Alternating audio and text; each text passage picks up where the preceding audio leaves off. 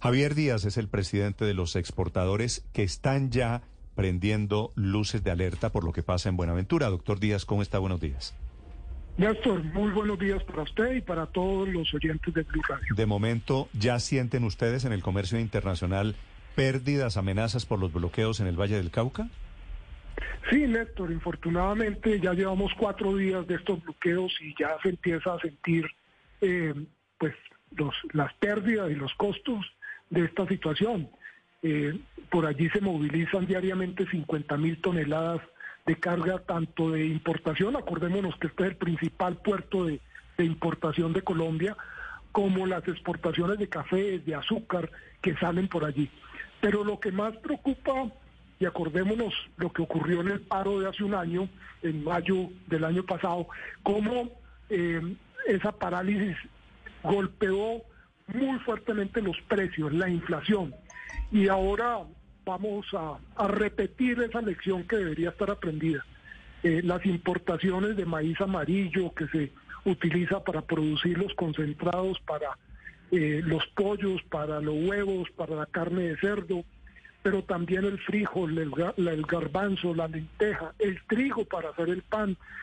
Todo esto entra por allí y si no se puede mover, pues se van a impactar los precios y van a acentuar mucho más la inflación.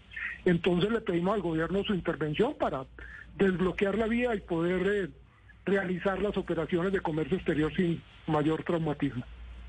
¿Cuántas toneladas de mercancías están represadas en las terminales de Buenaventura, doctor Díaz? ¿Y cuáles son los sectores más perjudicados por el bloqueo de la carretera? Como le digo, por ese puerto se movilizan 50,000 toneladas diarias de carga y llevamos 4 días en parálisis. Pero adicionalmente, Buenaventura representa el 40% del comercio exterior de Colombia, tanto en la parte de importaciones, alimentos, materias primas e insumos que requiere el aparato productivo para la fabricación de sus bienes. Y las exportaciones fundamentalmente de café y azúcar son las más afectadas. Claro, doctor Díaz, ¿qué se está perdiendo? ¿Hay cosas que ya hayan tenido que botar? ¿Tal vez bienes perecederos? Yo no tengo información de que se hayan ya dañado algún tipo de bienes, pero claro, los costos son extraordinarios. Lo que nos han dicho es que algunas personas han sacado la mercancía, la han llevado a los parqueaderos están full. Y bueno, si esto se prolonga, sí vamos a empezar a ver pérdidas ya de mercancías, particularmente refrigerados.